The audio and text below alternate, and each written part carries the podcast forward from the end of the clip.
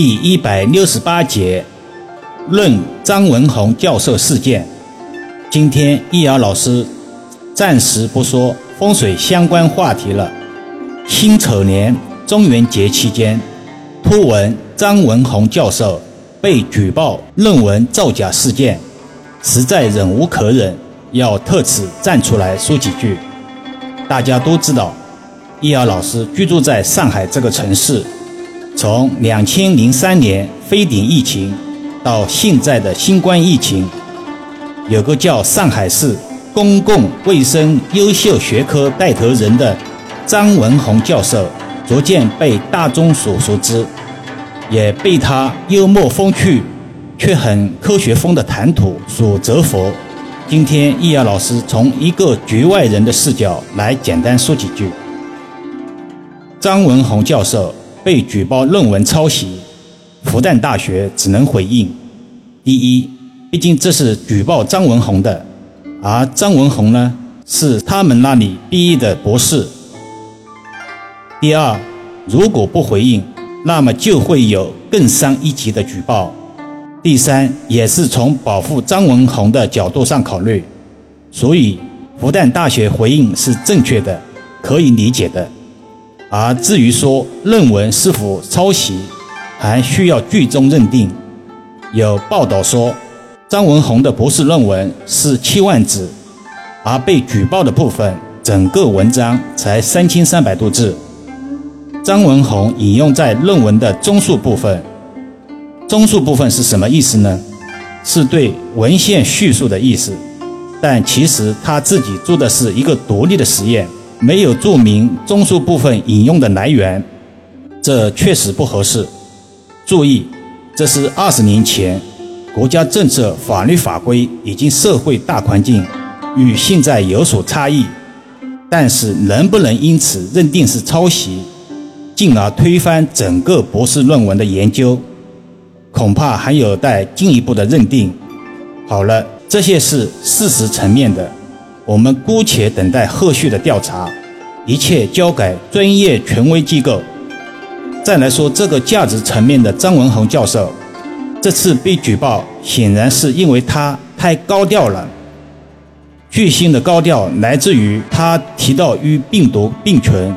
张文宏教授受到一个退休高官的发文批评，当时互联网上就出现了保护张文宏的声音，因为由此。引发了这个相应的攻击，而显然，在拿着放大镜一样的心态来审查一个人的时候，那么是很容易出现问题的。古人云：“人非圣贤，孰能无过？”完美无缺的人不存在于这个世界，这是可以肯定的。从易学的角度来说，完美无缺就代表着孤阴不生、独阳不长的卦象，即便是圣贤之人。也有这个或者那个缺点，更何况是稍微优秀点的张文宏呢？记得有一句名言，好像是说，一个人做一件好事并不难，难的是一辈子做好事，也是变相验证这个问题。其实张文宏教授自从疫情一开始，有识之士就表达了对他未来的担忧，因为他的言行。太与众不同了，比如他不装不配合表演，光说大实话，这难免会让一些人不舒服。而当这种直言不讳触犯到某些利益的时候，可能就会遭到一些放大镜一样的审查。所以呢，这里面的道理我们应该搞清楚，千万别轻易说“哎，活该啊”什么的。要知道，没有人能够受得住这样的审查。正常成年人都知道这个道理，再来理一理被举报的问题。中华人民共和国公民对于任何国家机关和国家工作人员有提出批评和建议的权利。对于任何国家机关和国家工作人员的违法失职行为，有向有关国家机关提出申诉、控告或者检举的权利。但是不得捏造或者歪曲事实进行诬告陷害。对于公民的申诉、控告或者检举，有关国家机关必须查清事实，负责处理。任何人不得压制和打击报复，这些都是无可厚非的。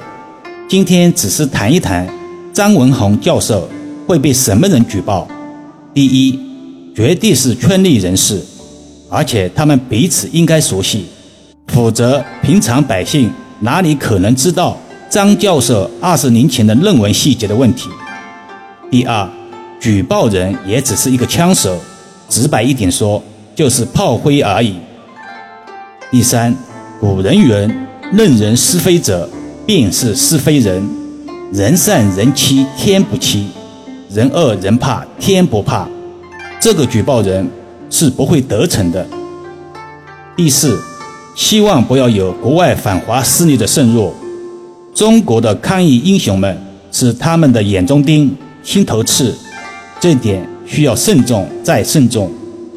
公元一千一百四十二年，岳飞以莫须有的罪名，与长子岳元和部将张仙同被秦桧陷害。八百七十九年后的今天，绝不能让这样的历史再次重演。尤其昨天上海市区中风险地区清零的情况下，是成千上万个张文宏们。共同努力的结果，切不可让英雄们流泪又流血的事件屡屡上演。最近，上海市高层实地调研上海市传染病与生物安全应急响应重点实验室的消息，也让大多数善良的人心中的石头落了地。最后，易遥老师想说，人活了这一辈子啊，不可能到最后还是一张白纸，没有一点点污点。任何人都不可能做到，无论是不是圣贤，还是普通百姓。既然如此，为什么要对英雄们用放大镜苛刻呢？作为直接或者间接受到张文宏团队恩泽的居住在上海的人，易遥老师人为言轻，以一个局外人的看这个事件的想法与心得，与大家共勉。